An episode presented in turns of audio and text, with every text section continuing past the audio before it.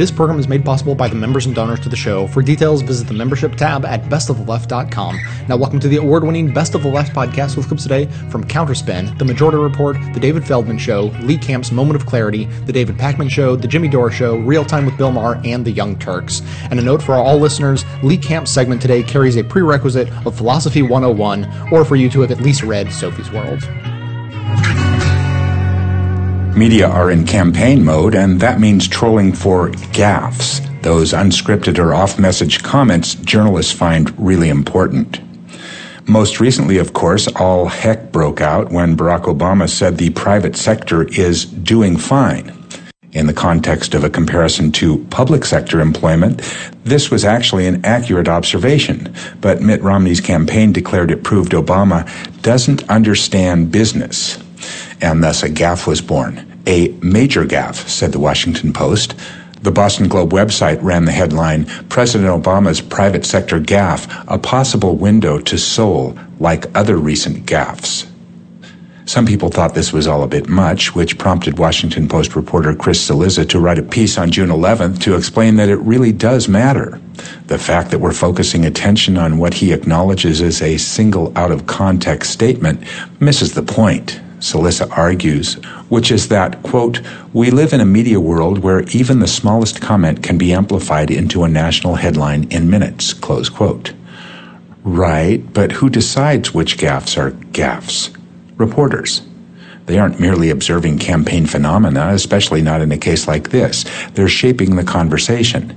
George W. Bush stated repeatedly that the U.S. invaded Iraq because Saddam Hussein would not allow weapons inspectors into the country and that was never a gaffe. But Cillizza contends that even if Obama's private sector remark was true, he's obliged to cover it as a gaffe because it, quote, plays directly into the story that Republicans are trying to tell about him, that he is a big government liberal who thinks the answer to all problems is expanding the federal bureaucracy and who lacks even a basic understanding of how the private sector works, close quote. So reporters are obliged to amplify narratives based on inaccuracies because political players put them out there. It's going to be a long campaign season.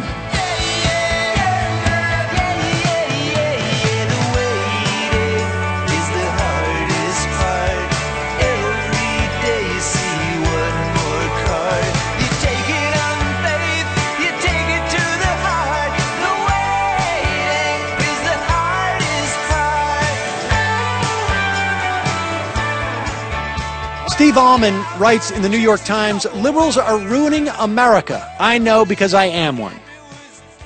And he goes on to talk about how he quit his job as an adjunct professor at Boston College to protest the selection of Condi Rice as commencement speaker.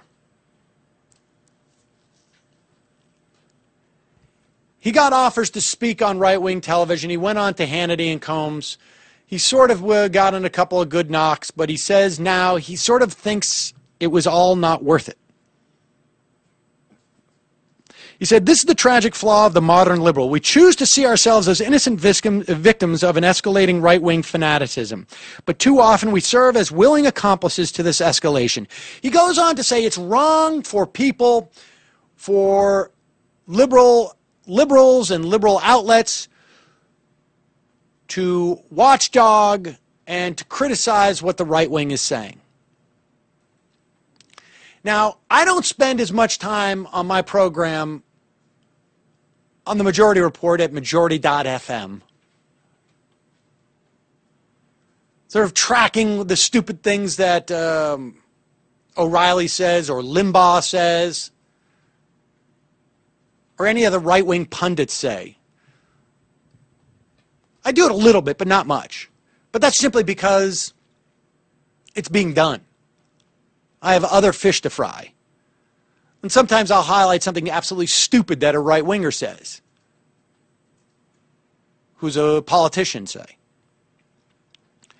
But the notion that somehow we escalate the voices of Limbaugh or whoever it is and make media stars out of them and actually create more of a problem by exposing what they're saying and allowing that to feed into the mainstream uh, press is is absolutely wrong, completely unsupported by any data or anecdote.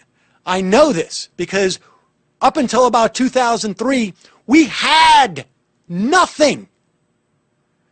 There was no Media Matters. There was no uh, left wing talk radio. There was no liberals on television who had their own show. None. None. Zero. Zilch. Nada.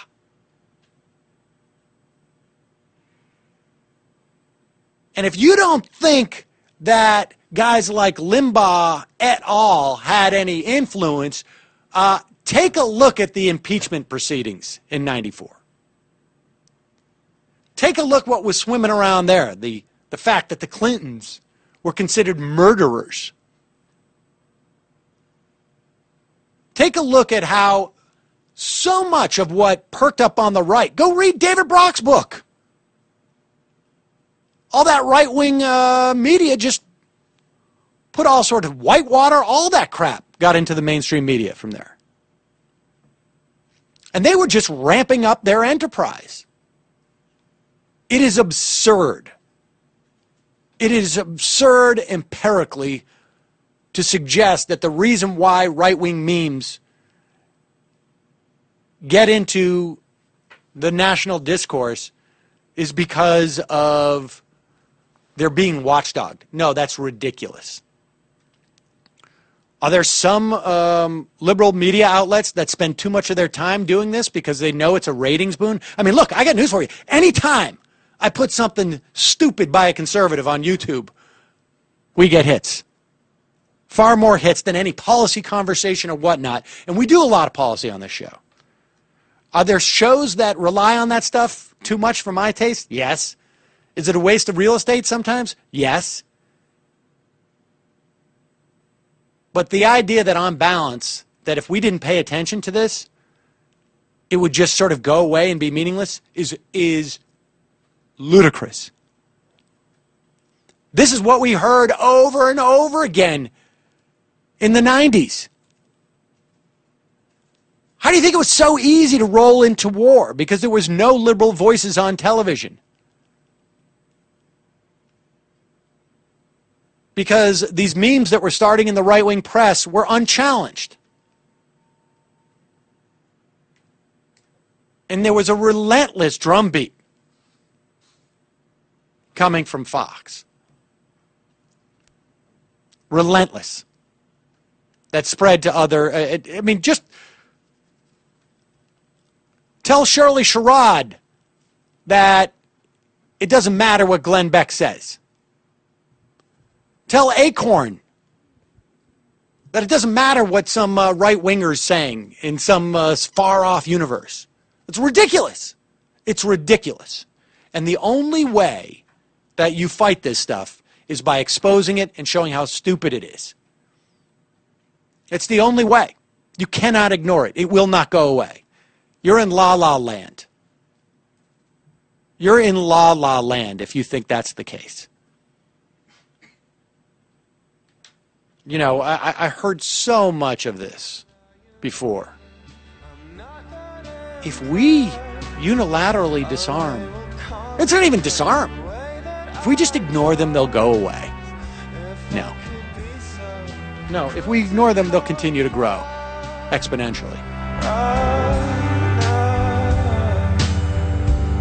As an anti consumerism advocate, I'd like to encourage you to shop less, don't buy things you don't need, and only buy the necessities from local, independently owned businesses.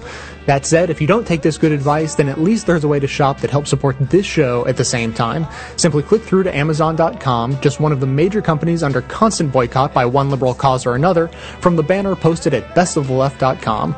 Better yet, click through just once and bookmark that link to use every time you shop. Your shopping experience will be identical to normal. It will cost you nothing extra, but 7 to 8% of the cost of your order in soulless corporate blood money will be siphoned off and used to tremendously support the production of this show. Thanks for doing the right thing, whatever you consider that to be.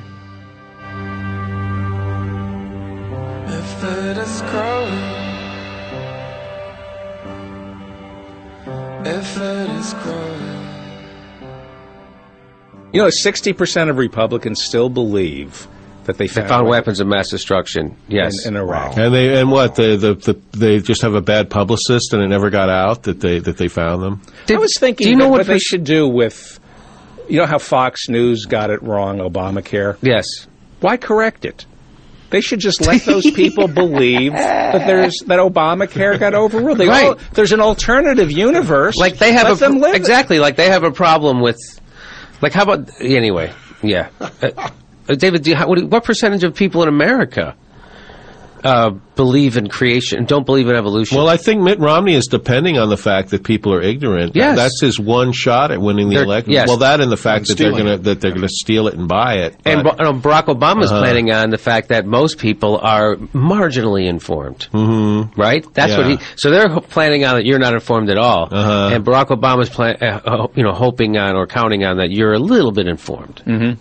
By the way, it felt great being a Fox News pundit for a couple of minutes. Oh, isn't it it? really Yeah. did. It, my can- life was simplistic. You could see the allure. Mm-hmm. It really do, it Yeah. felt great to You just had clarity, definitely. it mm-hmm. it really does. oh, just now you mean? Yeah, it really yeah, felt- you- I- because you're you're you're convinced of how right you are, and you're on the time. winning team, and you're going to make be well paid for it. You're going to be well mm-hmm. paid, Uh-huh. and you can be. See, that's the thing about like, and you can steamroll. you know, when I yeah, You go, go, take your Steamroll. facts and go, just mow them all down with Oh, I s- might makes right. I saw that clip, by the way, of S.E. Cupp saying that the Fortune magazine article Uh-huh. that debunked all this stuff about Fast and Furious.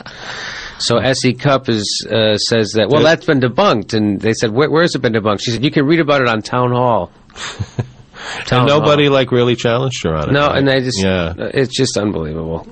I'm, I'm sure they said there's a new, we're talking about this new show on NBC called The Cycle. No, MSNBC. oh MSNBC. And yeah. they talked to this woman, S.E. Cupp. She's a conservative. She's a young, hot female conservative. I, I don't think she's that hot, actually. not as hot as uh, Erin Burnett. No, and she's from uh, the, the. She has a, she has a column where she at the at the, at the Daily News. Right. That, that, that shit rag, uh, right? Uh-huh. And so then she gives her instant credibility, right? Because she. So then she comes on this show. So then they make her this person. She's going to be the conservative on this show. Right, right. And but it's not like it's like they talk to her. If you notice, like you talk to like a child. They always have. Yeah. It's like they're always explaining things to her Uh-huh. about no. See that that's because of this, and you Yeah. can't remember how we said that the sun comes up.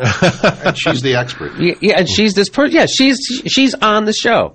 Anyway, it's just it makes the show unwatchable. But, but It what I was about to say is, is it was obvious from that moment that when they were preparing that show, everyone was told, "Look, you can't start yelling at S.E. Cupp. Yes. you just have to. You just let- have to take it. Yeah, you just have to take it have to because it. because that was an outrageous, Yes. ridiculous thing to say, and nobody. And these are like Right. really Steve Kornacki and. Uh, Touré and uh, Yes. and uh, Crystal, Crystal Ball. These are all like really smart people, Yes. and and none of them said anything to her when she said that. Was What there at other- least some nice silence afterwards and close-ups? of It people was there was yeah it was it wasn't what it should have been. It should have been um, the security guard coming over and, and Yes. removing her from the building. Now, Fox News has not corrected their mistake. They have not apologized. Their mistake? well, the big mistake of hiring Bill O'Reilly. No, their big Obamacare being. Well, well, Oh, the thing oh, is, that is mistake. is um, Fox News corrected it much quicker than CNN did. Really? Yeah, they did. Uh, Meg, or whoever that Megyn Kelly. yeah. Um, pretty soon after they announced it and they had the Chiron, you know, Obamacare repealed or whatever, she got a thing in her ear and she said, "Oh, I'm hearing conflicting things." But on CNN, it went on for several minutes where they, Really? where John Robert, where they were talking about, you know, and Wolf Blitzer, "Oh, this is a devastating blow to this," Oh, you know. now, CNN has hit the lowest numbers in the history of CNN. Mm-hmm. Fewer people are watching CNN now than since it began. And and do you know what their remedy to fix it is? What? Now, well, so I just read today that the guy who's in charge of CNN International is conflicting with the guy who who and he is also the boss of the guy who runs the American one, and they're conflicting. So they're going to fire the international guy. Which if you've ever seen CNN International, it's really good, Mm-hmm. as opposed to the CNN in America, which is like People magazine. Yeah, exactly. And so they're they're going to go even worse. They're going to they think they need to get even worse. I think. More of their hosts are going to come out. I, I, so I don't. Uh, it's it. You know, somebody. That's, that's an example of how bad CNN has gotten. Anderson Cooper was the last one to know he was gay.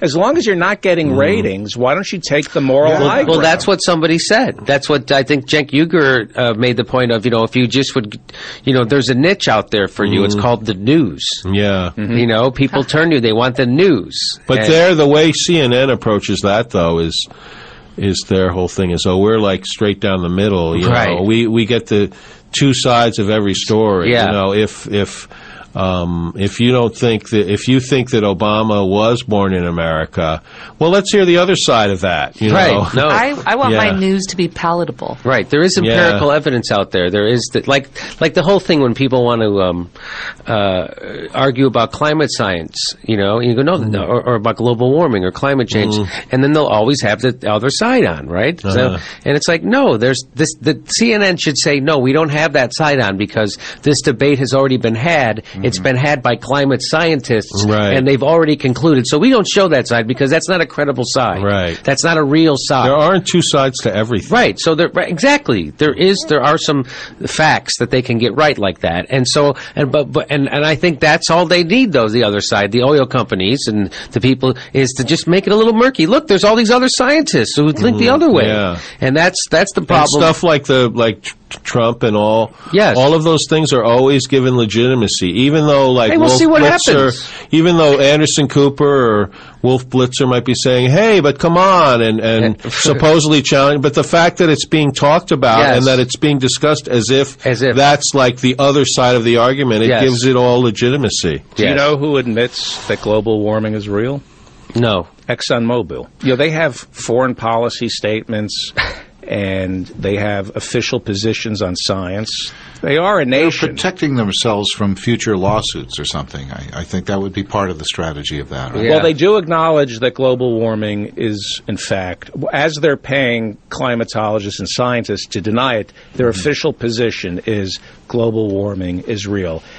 And I guess it's just the country has gotten so stupid, and, and there's a little part of me, just because I'm filled with so much rage, that the red states seem to be suffering the most from their own stupidity. There's a fire now in Arizona. That's the largest fire. Is in that the, in Colorado or is that in Arizona? well, there's one in Arizona, Uh huh.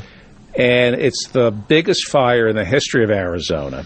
And by the way, if you live in Arizona, how can you tell if there's a fire? I mean, that's I never understood that. I just think, but it turns out that the fire was started by a bunch of guys who decided to go camping for a bachelor party. Mm-hmm. Did you read about this? No. It was a month ago. So a mm-hmm. bunch of guys said, "Hey, Jimmy's getting married. Let's mm-hmm. go on a camping trip."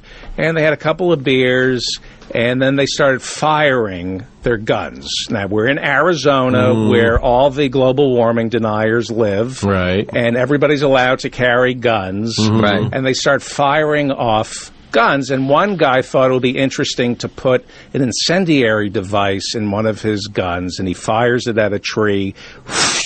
The tree explodes and it starts the fire. But you got to admit, it was probably pretty cool at that moment when Yeah. he, when it happened. Yeah, hope that he- sound effect made me so interested. I was like, wow, what would that Hope he took like? out his telephone and uh, So I'm reading the recorded story today, and I'm thinking, all right, here is the dumbest state in America, Arizona, mm-hmm. with the biggest forest fire mm-hmm. in the history of the stupid state. And I'm thinking, when are they going to learn not to get married? Because it was the bachelor party that started this all.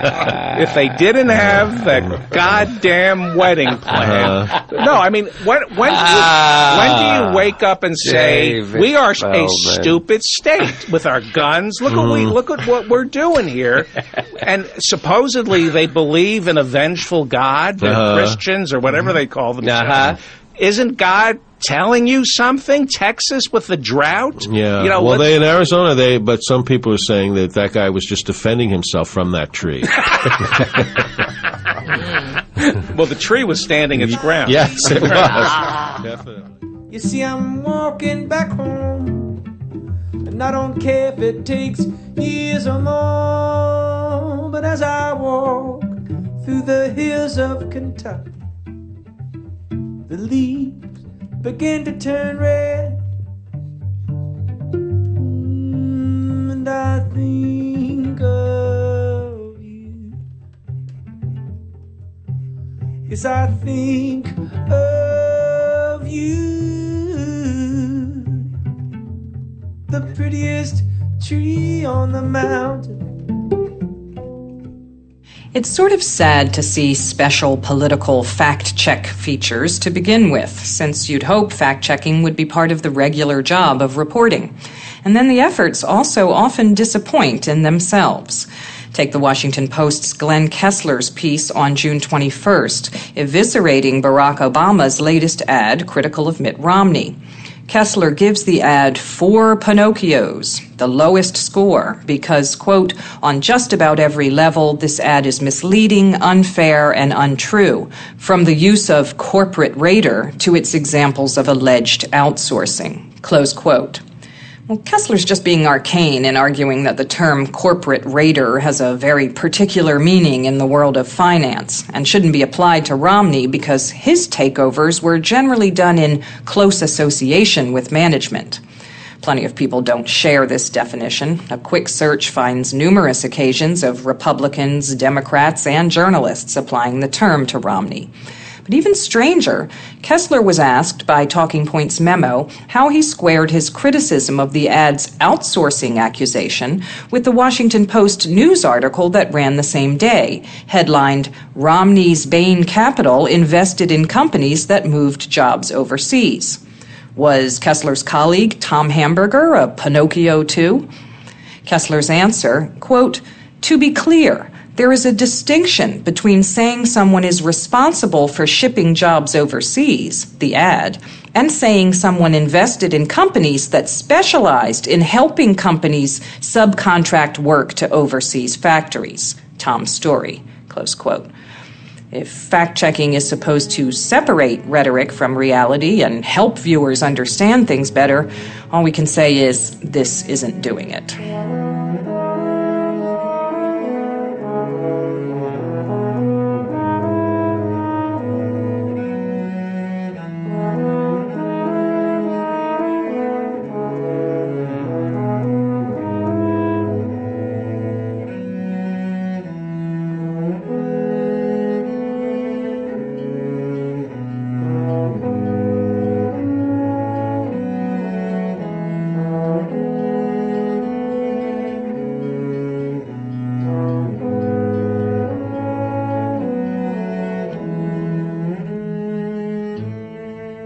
I've mentioned this before, but it bears repeating. In Plato's cave allegory, he speaks of prisoners who have been locked in a dungeon their entire lives. They know nothing of the world except the shadows cast on the wall in front of them. Soon they don't realize they're only looking at shadows, and that becomes their reality. The question is, are we the prisoners in the cave now?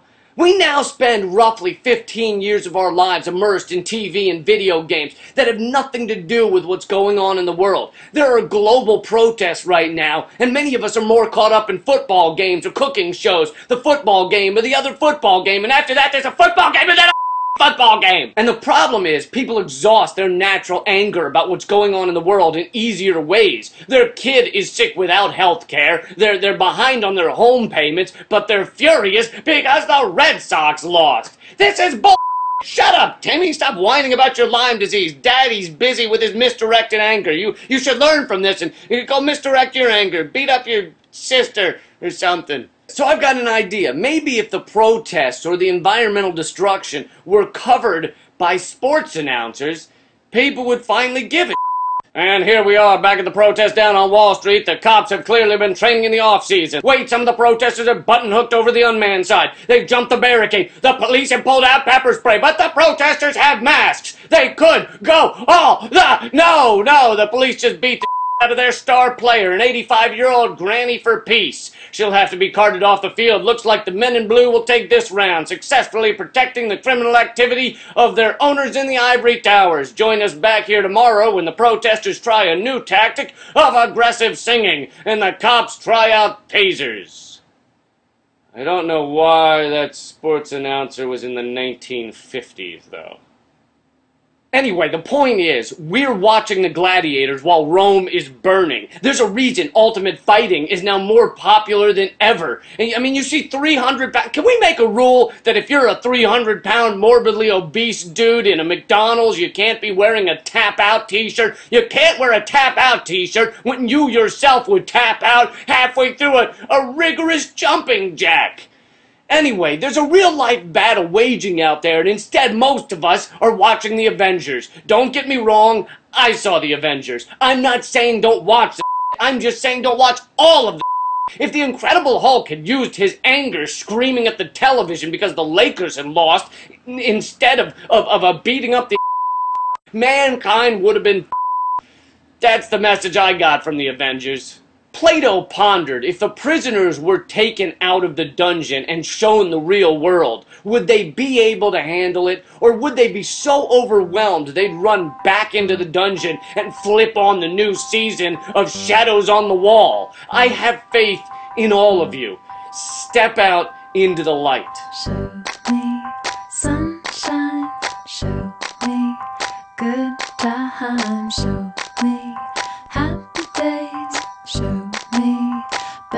better ahead.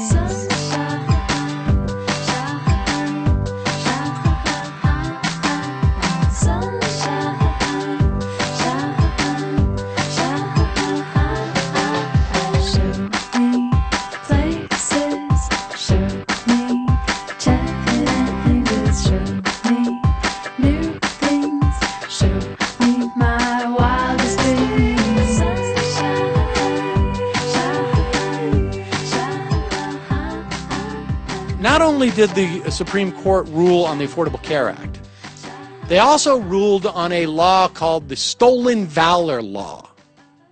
And the Stolen Valor Law basically made it illegal to lie about whether or not you had gotten uh, served in the military and gotten a medal, I think it was. I don't even know how one thinks that you can you can push this law. It seems absurd to me.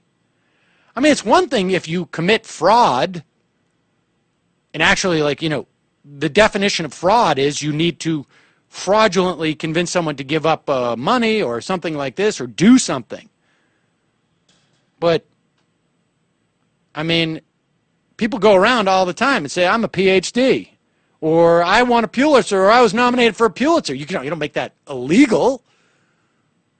I mean, I guess it's a PhD if you sort of like entice people to sort of use your services uh, for it. But the, the actual act of lying, that seems uh, ridiculous. And, but there's somebody who's really, really upset about it. Are you ready for this? The Supreme Court struck down the Stolen Valor Act today. Do you know what the Stolen Valor Act is? This this is essentially the Supreme Court just said it's perfectly fine to lie about medals and awards that you received in combat. Supreme Court today struck down the Stolen Valor Act, saying that the First Amendment defends a person's right to lie, even if that person is lying about awards and medals won through military service.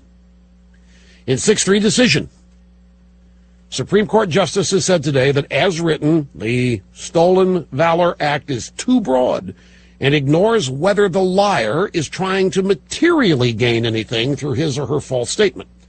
That would make it more akin to fraud. So, if your neighbor starts running around saying he got the Medal of Freedom, Medal of Honor, the Purple Heart, whatever, perfectly fine. He can go make a fake medal. He can hang it around. It's perfectly no problem. Now, What, what, what, what is this? I don't understand what the problem here with that is. You think your neighbor should be put in jail if they pretend to have a medal? What do you do on Halloween? Do you have a special Halloween exemption? There's a kid going around with an army outfit. He's wearing a medal. And it's not even wearing an army outfit. It's not wearing an official outfit or uniform. This is just bizarre. I think he's just pissed. Good. Now, if he tries to make money off of, well, no, he can still do it. The justices said that only if these liars were trying to profit materially would they have struck down the law. But the First Amendment gives them the total right, the freedom to lie about. I know. didn't make it up. That's that's probably his producer going like, but wait a second. Uh, what about your capacity to lie? Would that be in trouble? And he goes, I know, I know, and that's why he's laughing. You can literally go out and you can make it up. Purple Heart, Medal of Freedom, Medal of Honor, what, whatever. Is it? If see if you out, I, I don't know. There might be hope for Sandusky. Depends. I don't know if they if they legalize pedophilia or not. We have to wait and see if it's in the health care bill. It's from Media Matters, obviously, that clip. Now, what you're hearing is a guy who's just like wasn't prepared for his show. And I think he just picked that up. He didn't know what he was doing. I think the guy's having a nervous breakdown. I think he's having a little bit of a nervous breakdown.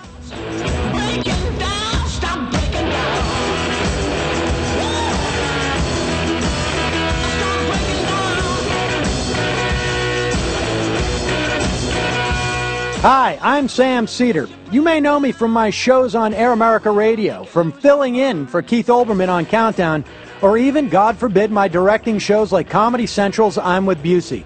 If not, you should really get to know me. Not personally, of course, I think we'd both find that uncomfortable. But if you're a fan of the best of the left like me, I think you'll enjoy my daily live show and podcast, The Majority Report, at majority.fm.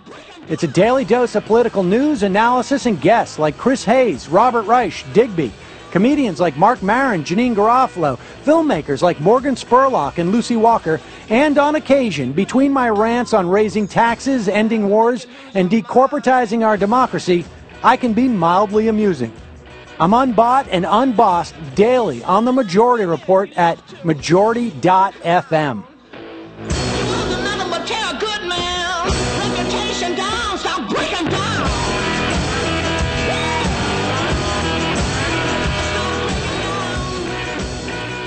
Six corporations control 90% of the media. Let's put up the uh, infographic from Frugal Dad.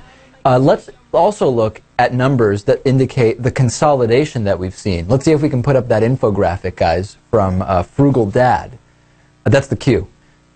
Do we have that? I info- can't find that. It's called like Frugal Dad infographic or something like that.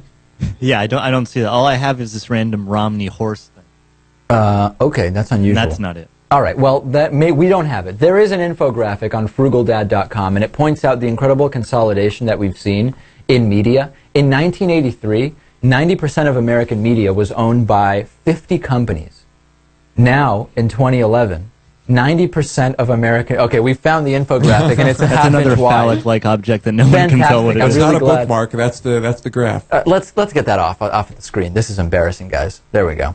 Um, in 2011, we've dropped that ownership of 90% of the media down to only six companies. Those six companies are GE, News Corporation, Disney, Viacom, Time Warner, and CBS. So if we look at how many news executives those companies have and how many people are being reached, 232 news executives at these six corporations control the information diets of 277 million Americans. That means that one news executive at one of these companies controls 850,000 people's television programming.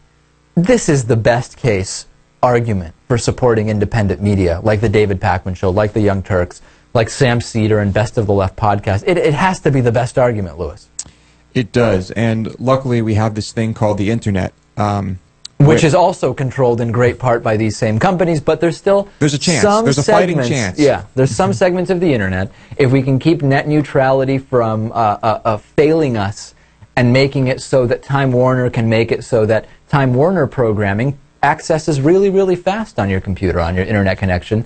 But unfortunately, the David Pakman Show takes an hour to load. Hopefully, that won't happen. But, ladies and gentlemen, it's time to support alternative independent media. You can become a member of the David Pakman Show at davidpakman.com slash membership. We're talking pennies a day here. Don't let 232 uh, mostly mostly white men in suits control your information diet and the information diets of 277 million Americans. I mean, 50 companies down to six companies controlling 90% of the media. Do you think those numbers resonate with people? Or do people just hear that and say, oh, you know, uh, Uh, I, I think, gotta- I gotta- I think they hear it and they say, "Oh, that's that's just how it goes." that's just what it is. People accept it. Do you, what do you think, Natan? Do, do these numbers even impact people in a real way?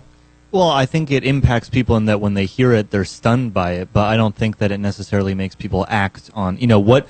What can someone do to prevent uh, this from from continuing? You cancel cable. You become a member of the David Pakman Show, and you uh, what else? But, but what's going to happen? Yeah. When massive amounts of people start canceling their cable and turning to the internet for al- alternative media. Uh, These six companies are going to control the internet. These six companies are going to go all out and invest everything they have in making sure that they can control what people are watching on the internet. Right. Well, if we can get some reasonable campaign finance reform, we can make it so they can't buy politicians to then get internet legislation passed exactly the way they want. Good luck, sir. Thank you. I appreciate it. Load the curtain down in my pants.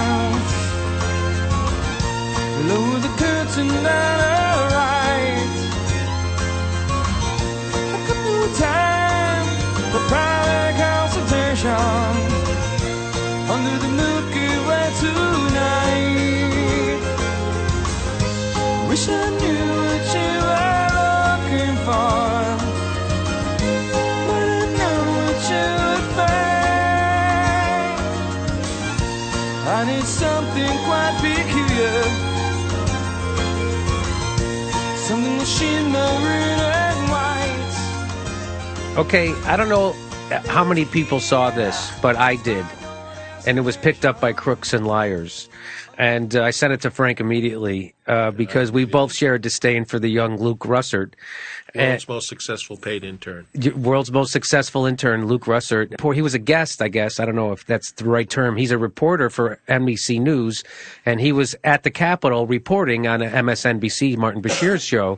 And Martin Bashir, uh, they're- so they're all talking about the Republicans' positioning, you know, their talking points around uh, uh, the tax cuts expiring for the Bush tax cuts. So here's here's what Martin Bashir has to say. Luke, 98% of the population earns below $250,000 a year. 97% of small business owners fall under the same $250,000 threshold. So just to be clear, Luke, Speaker Boehner and Senate Minority Leader Mitch McConnell are fighting for the 2% and the 3%. Is that right? Okay, so we all got that question, right? We all followed that, no problem. Let's see what Luke Russert how, how he does. What they would tell you is that, is that Okay, so no, he won't answer the question. Mm. He's going to go, well, I'll, I'll repeat what they would say. Yeah. Here's what they would say. I'm going to repeat a falsehood. I'm going to give you their talking point. That's Luke Russert's journalism. Mm. I'm going to tell you their talking point. Okay, here it is. There's more. right? The 2% and the 3%. what they would tell Are they you is fighting that for the 2% and the 3%? Yes or no? I mean, there couldn't be, I, I- you know, honestly, uh, there couldn't be a more clear cut case. I mean, he's actually, Martin Bashir might be a little over the top right now, but he, there, yes, that's exactly what's, what's you have happening. to be over the top when someone else is so under the Uh, bottom in yes. terms Right. of what they're willing to Right. report. Yes, what ha- what is happening right now is the Republicans in Congress are standing up for the one percent. That's what there's, or the two percent. That's exactly what's happening.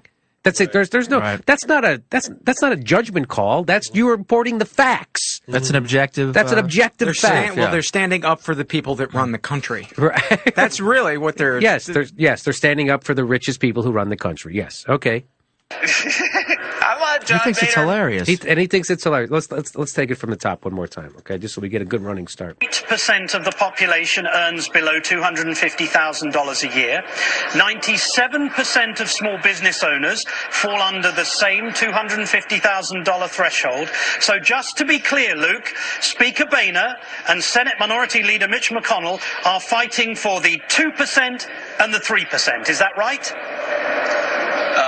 Uh, what they would tell you is Now, that is that they- right? The 2% What and the 3%?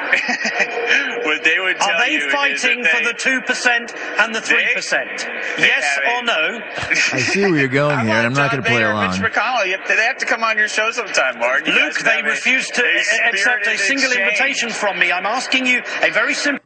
It's not like Luke is running for office. I don't understand it's that. What does he have to worry about? That it'll be that it'll be voted out in November. You're November. going to want them on your show one day, so we can't talk the truth about them. I mean, that was his dad's philosophy too. Yes. You know that I I, Yes. I want to get big guests, so I can never tell you the truth about what they're really. How do I appear to be a journalist without upsetting anybody? Yes. That's their. How is he going to be motive. able to stay in the 2% without, you know, completely turning them against him? Yes, uh, you know, like any great Capitol Hill journalist, Luke Russert has to be careful not to piss off a Republican. Yes, right. And that, that that's a that was a that's a guy that's the guy who's the reporting from Right. Capitol Hill, and he's going, I don't know, don't ask me, ask them. Look, you're the guy. Yeah. You're the guy that we we sent. You're being paid. He's being paid to do this. He's being paid to go to the Capitol every day, browse some websites, see what's going on, go to um, uh, politicians and get their uh, talking points from them so he can report them back. Yes. And he doesn't give any viewer.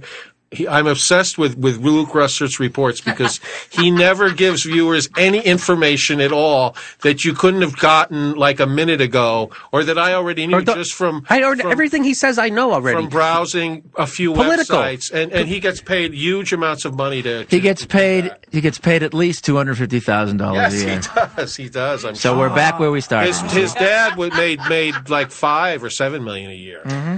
I'm telling Are you, they fighting for the 2 and the 3%? They or they are fighting for, as what they would say, are for the small business job creators who they feel, with folks who could bring in three hundred thousand dollars, could feel pain uh, if this tax cut was to go forward. Now, you bring up an interesting point: is when you press for specifics about which companies would necessarily feel this pain. Uh, there have been a number of studies that have been done, which the degree of uh, magnitude that would be felt of these companies is not nearly to the scale uh, of what we hear on, on Capitol Hill. So what what's happening right now is Luke Russert is reporting a most relevant fact, and he's doing it in the most begrudging way I've ever heard. I know you want me to say this, and I'm saying the words, but I really am against it. You know, this is the stuff that the Republicans don't want me to say, Martin. And I'm gonna, but I will say yes. Okay. All the studies that have been done show that what they're saying is bull. I'll say this, but you eh. know what? Thanks a lot. Now I'm not going to get to go to karaoke with with John Boehner this Thursday night. there, there, there goes my Christmas invitation from the Runfelds. and I, I even said Runfelds. Yeah, okay, there's a little bit more. All that being said, though, Martin, is All it's a very being said. effective talking point uh, because you can say that you're going to hurt job creators, especially small uh, business ones. That is why folks like Nancy Pelosi and Chuck Schumer have tried to raise that threshold all the way up to a million dollars. So the argument is more clear cut. You could say, look, uh, we want to stop uh, tax hikes uh, for those making below a million dollars, but the wealthiest among us have to pay. Just, just, it's just, all, just, it's all, it- it- it's all talking Yeah, points. It's I know. all trying to gauge for the election. Yeah, so that's why we're asking you to cut through Yeah, maybe the as a talking reporter points. you could dig dig deeper than that than just going and listening to the talking points and reporting, Reporting it back it to me. back to me. maybe you could find some sources or something and find out what's what they're really thinking, what's really going Yeah. on. You could do some reporting. Yeah, or how about that? I actually I interviewed somebody who did one of these studies, and of course, what they're saying is all bullshit. It doesn't. It's not backed up by facts or s research, and actually, that that's what he was asking for him to uh. say. And he said he actually ended up saying that stuff, but boy, did he not want to say that stuff. That was amazing. And amazing. you know, Pelosi and Schum- Schumer, they've since they're in agreement now with the two hundred fifty thousand dollars a year. So it's like that was the only fact that he wanted to report specifically. It seems. Right. That was that's, like that's a Republican talking them- point. yeah. Yes. Right. What? What? What's that, that Pelosi and Boehner wanted, that Schumer. Pelosi and Schumer wanted to Yes. raise it to a million. right? So there's a little bit more he has to say. To be clear, both Chuck Schumer and Nancy Pelosi have both said that they support entirely the president's Correct. comments today. Right, because it provides economic certainty for the middle class. That's the Democratic argument now. Now, look, uh, isn't there Wait a minute, wait a minute. But then he just reported publicly that Right. that's that they were against it. The but he goes, but right, Right. now they're on board. hmm certain irony here in Speaker Boehner talking about job creation. Because if he was subjected to a proper appraisal, he'd likely lose his position on the basis of time wasting. He's planning for a full vote on the President's healthcare reform this week, the 30th in just two years. Can you explain to me, Luke, what's the point of these endless moments of pointless theatre when people are crying out for something constructive from the Speaker? There's two reasons behind this health care repeal bill that we're going to have Wednesday. Number one, it's red meat to the House Republican base. They love any time they have an opportunity to That talk does nothing about for repealing. people. I Well, understand. they feel that they can, but they can put that themselves on the side of that, which Wonderful. they feel is an unpopular It law. entertains their Number two colleagues. is that the tax part of the law that uh, Honest to God, it's like Martin Bashir is interviewing a Republican spokesperson. A college Republican spokesperson. Yes. He sounds like a college Yes. Person. Just the the manner in which he speaks Yes. is just kind of drawn out. He doesn't really enunciate. He's kind of yes. half interested. Yes. There's, there's a little bit more to this. Justice Roberts alluded to during that decision, Republicans believe is a win for them because they can say if you vote uh, to keep the president's health care law, you are in fact voting to raise taxes. Again, it's all for the election come November. It's all positioning. You won't see any real constructive work happening, Martin, until 2013 in Washington, D.C. Not from you either. Yeah. I guess you can go home, right? Those who write laws, they can recite them. And those of us who just fight laws, we live and die them. But I know they're never gonna tell you why, no. They only wanna tell you lies, no. Never ever gonna tell you why, no. They only wanna tell you lies, no. Never ever gonna tell you why, no. They only wanna tell you lies. It's time.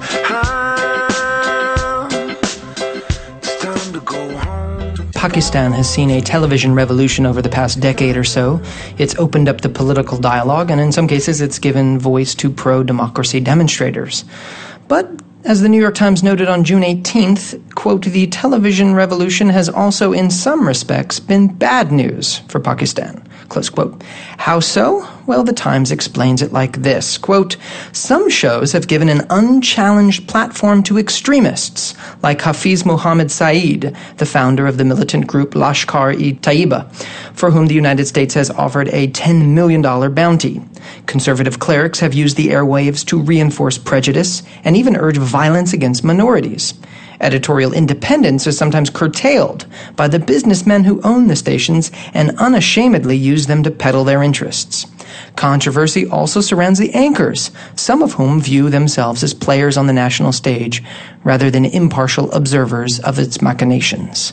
Close quote giving a platform to extremists, reinforcing prejudice and bigotry, owners using the airwaves to promote their business interests, and anchors seeing themselves as national players. It's all just so hard to fathom. Today.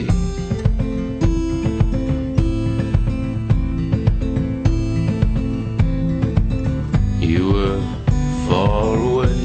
I hope you enjoyed this show, but also consider it a valuable tool for not only aggregating, but more importantly, amplifying our view of progressive politics in the world. So if that's true, I ask you to support this work by becoming a member of the show at whatever level you're able, as anything from a basic leftist up through the ranks of socialist, communist, Satanist, or even the most reviled level of support, George Soros. I produce 11 episodes a month of fearless coverage on all the hot button issues we face, maintaining a rock solid schedule. So if that sounds worth supporting, please consider signing up to donate as little as $5 a month or even $55 a year. Members also gain access to bonus audio and video content that doesn't make it into the show itself. So for a concrete way to support a strong progressive voice, please visit the membership tab at bestoftheleft.com.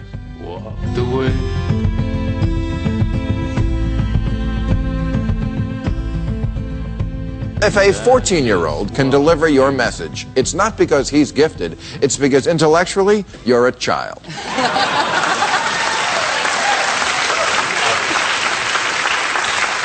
This is Caden Cowger, a 14 year old conservative who has his own radio show and who made a splash this month for his ability to sound just like his older rivals on AM radio. Take a look. We've got about 30, I'd say 30, uh, 30 teenagers in uh, this county that I'm at that are homosexuals. And it is sickening. I'm going to tell you this, guys. President Obama, Vice President Biden is making kids gay. Wow. It's, like one of those time travel movies where Rush Limbaugh goes back in time to when he needed just one Oxycontin to get high. Oh. I tell you, this kid's got 90% of Rush's venom with only 10% of the biomass. And I believe he could be president someday. And judging from his grammar, he could be President Bush.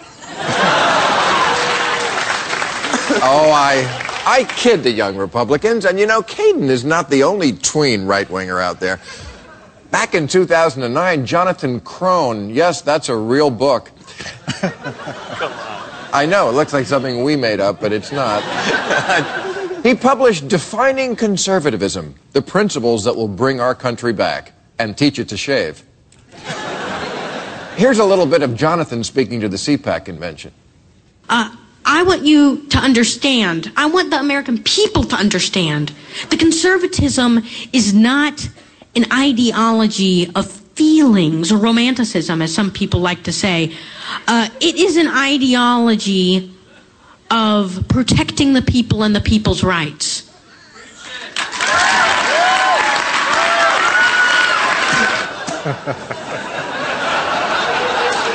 Oh my God. Is there a charity or something I can give to?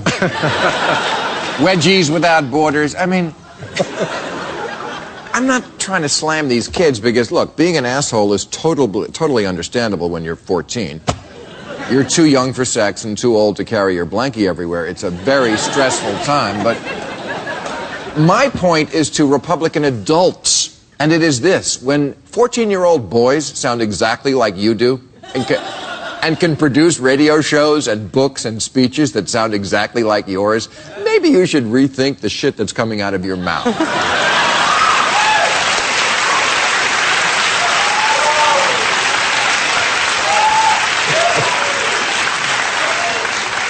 Remember the Republican debates we had this year? They applauded for the idea of letting a sick man without insurance die. Herman Cain got cheers for saying he'd electrify the border fence. They booed a gay man serving his country in the military. No wonder 14 year old boys can do your act. You act exactly like 14 year old boys. There's no ideology here. It's just about being a dick. Like last week when House Republicans voted to keep using styrofoam in the cafeteria. Now, most people avoid styrofoam when they can because not only is it non biodegradable, but it also poisons the food you put in it. Or as Republicans call it, a win win. but honestly, Democrats were just trying to set a good environmental example by trading styrofoam for a risky and untested new technology called cardboard. I know, needs more study. but Republicans blocked it by a vote of 178 to fuck you. fuck you. You want cups that don't leach chemicals into your coffee? Nah, nah, nah, poopy face. You can't tell me what to do. Take that, knowing things. You'll notice that the left doesn't have any teen prodigies. You're not going to find a 14 year old who can do Rachel's show. But to do Hannity or Rush, it's a very simple procedure. Step one, be a giant dick. Step two, there is no step two. Yo me siento tan alegre, yo me siento tan alegre y de pensar a lo que yo en la vida a mí me da. Sono hecho me dicha entera, solo que llegan mis penas. Sono hecho me dicha entera, solo que llegan mis penas. En la vida a mí me dan, en la vida a mí me dan, en la vida a mí me dan, en la vida a mí me dan. Somos gitanos, somos gitanos, mi familia, yo la quiero, yo venero, para canto, en la vida. Somos gitanos, mi familia.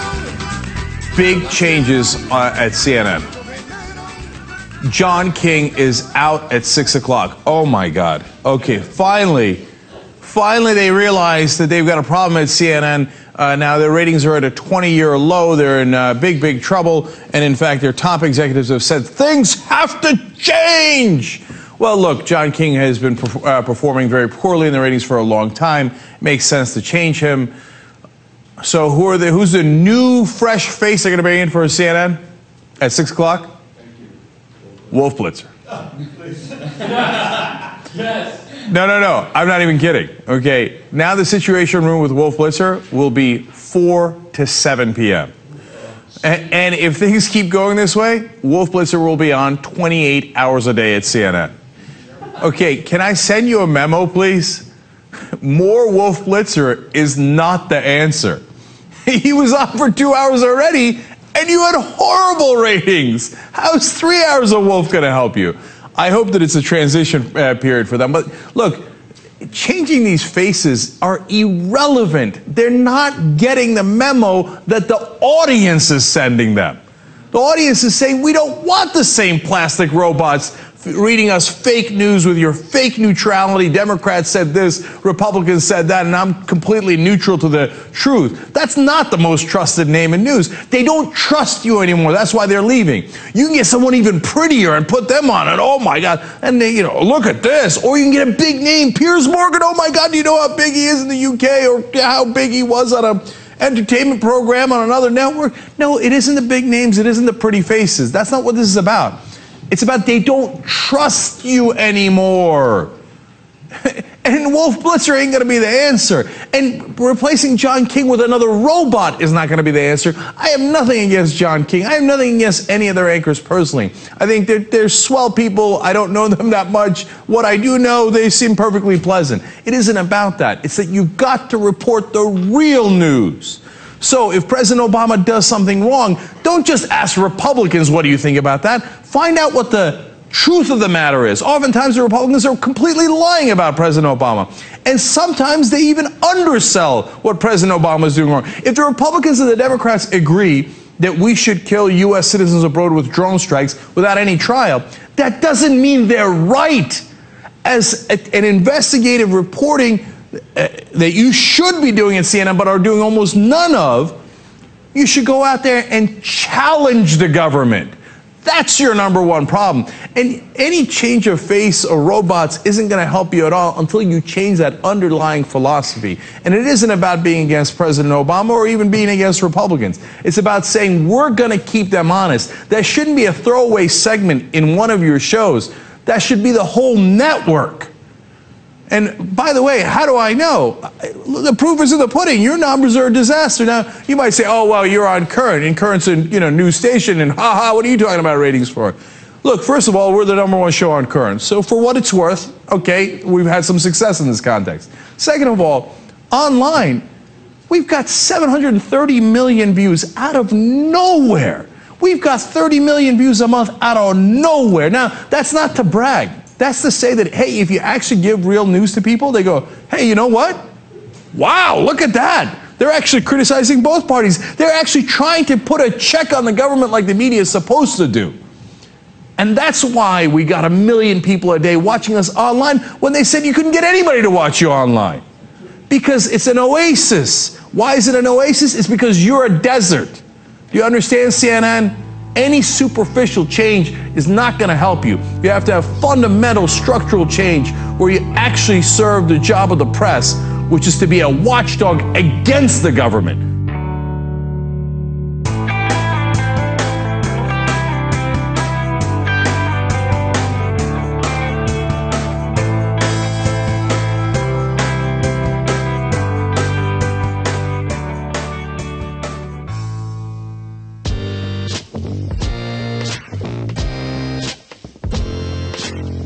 Jay. My name is Nora.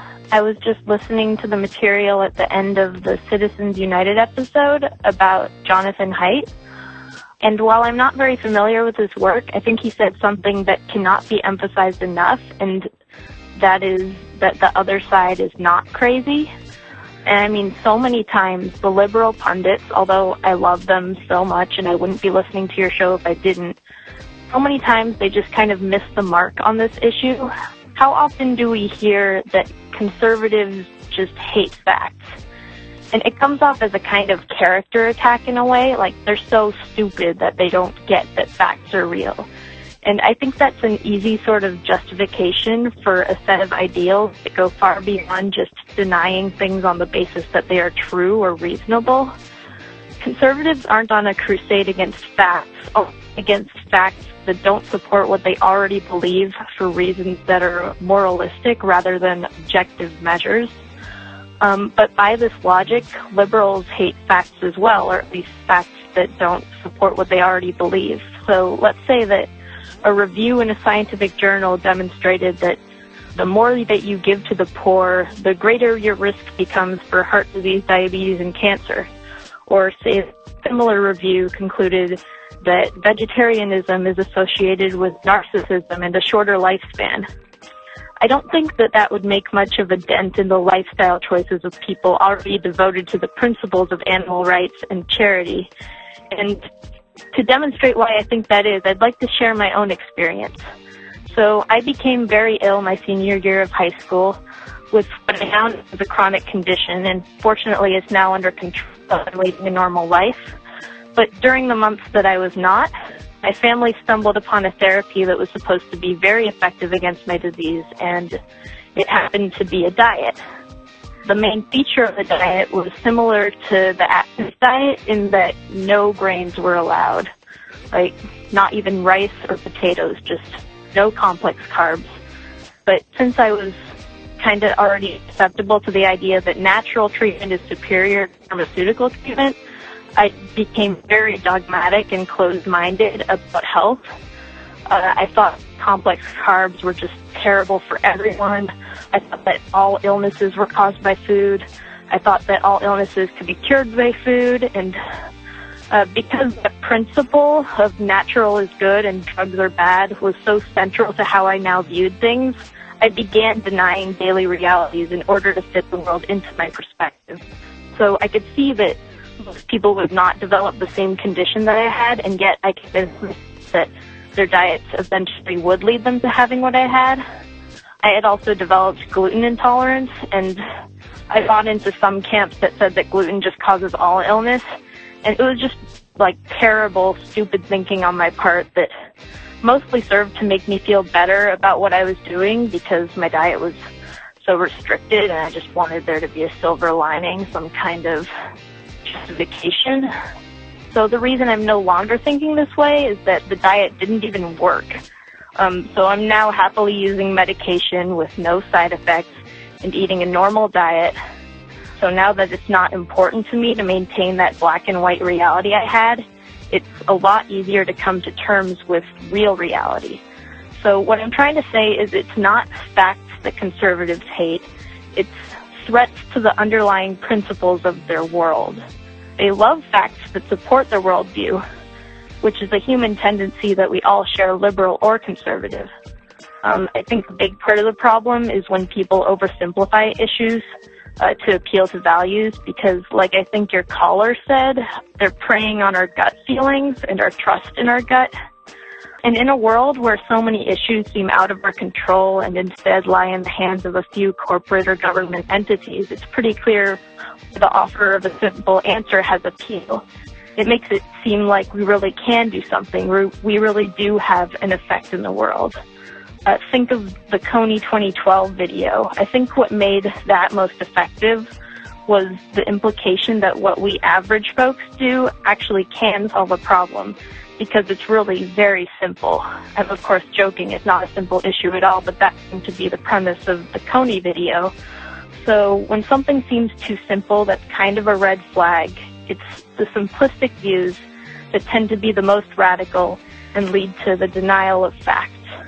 So that's what I wanted to say.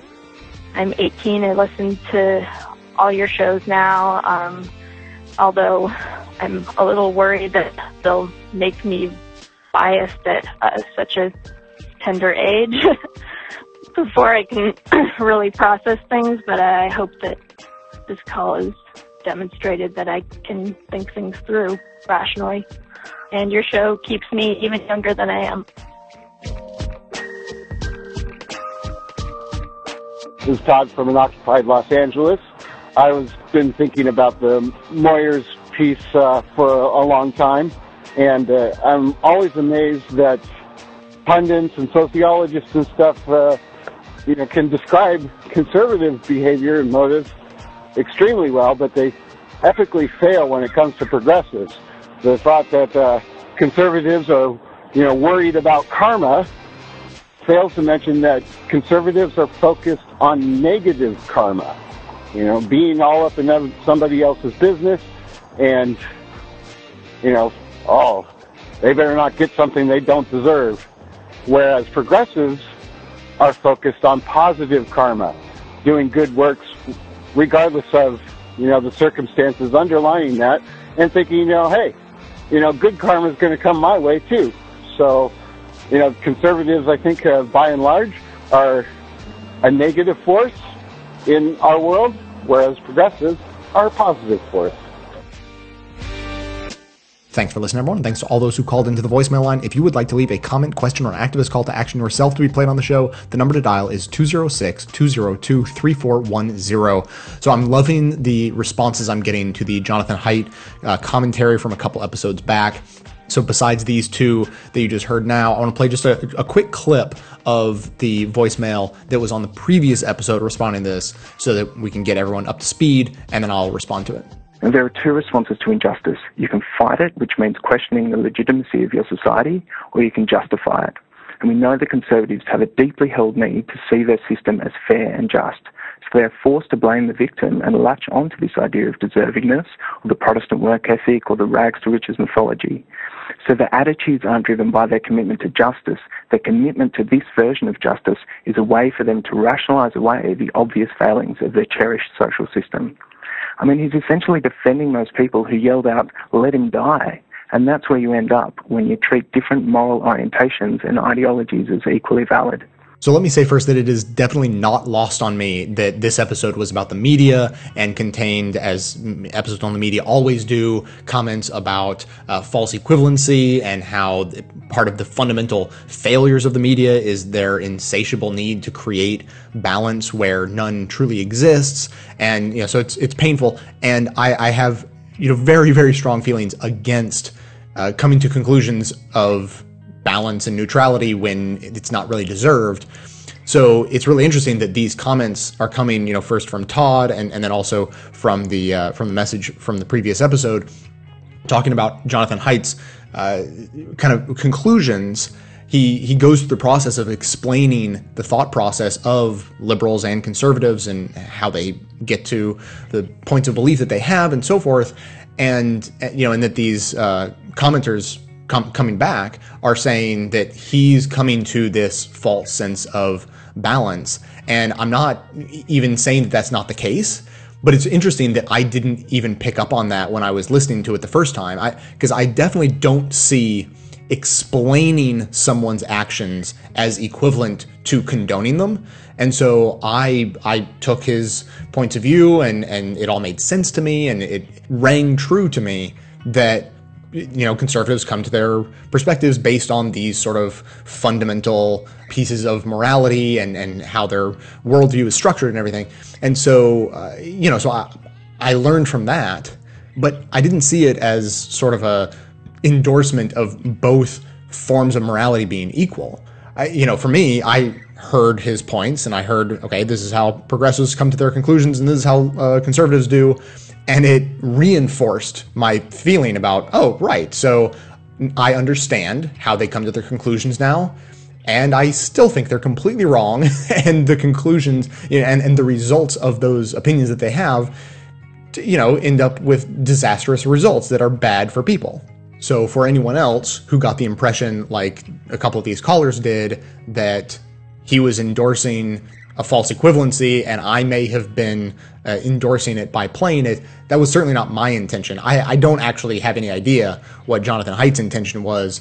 A couple of people wrote in and said, you, you know, maybe you can't trust this guy exactly. He sounds kind of conservative. And there are some references to uh, he used to be liberal and now he's conservative. And so who knows? And, and that's not that's not where I found the value in, in what he had. It, literally, his conclusions were not really the value that I found in it. It was the journey he took me on in, in that conversation that sort of opened up my mind to a you know variety of different perspectives that I just you know that hadn't occurred to me before. So my intent in playing those clips was to sort of take you on a shortened version of that same journey. Now, if you still have comments, questions, thoughts on this, please keep those coming in. I really find this conversation fascinating and, and would love to continue. Uh, so the number again, 206 202 3410. And that's going to do it for today. Thanks to everyone who supports the show by becoming a member or donating uh, just one time to the show. That is absolutely how the show survives. Of course, everyone can support the show just by telling everyone you know about it and by spreading the word of individual clips you particularly like through your social networks. All that can be done through the website. Stay tuned into the show between episodes by joining up with us on Facebook and Twitter. And for details on the show itself, including links to all the sources and music used in this and every episode, all that information is always posted in the show notes on the blog. So, coming to you from far outside the conventional wisdom of Washington, D.C., my name is Jay, and this has been the Best of the Left podcast, coming to you every third day, thanks entirely to the members and donors to the show from bestoftheleft.com. Black and white. you took apart a picture that wasn't right. Pitch burning shining shoe The only maker that you wanna meet A dying man in a living room. The shadow bases the floor Who'll take you out in the open door. This is not my life. It's just a fond farewell to a friend. It's not what I'm like. It's just a fun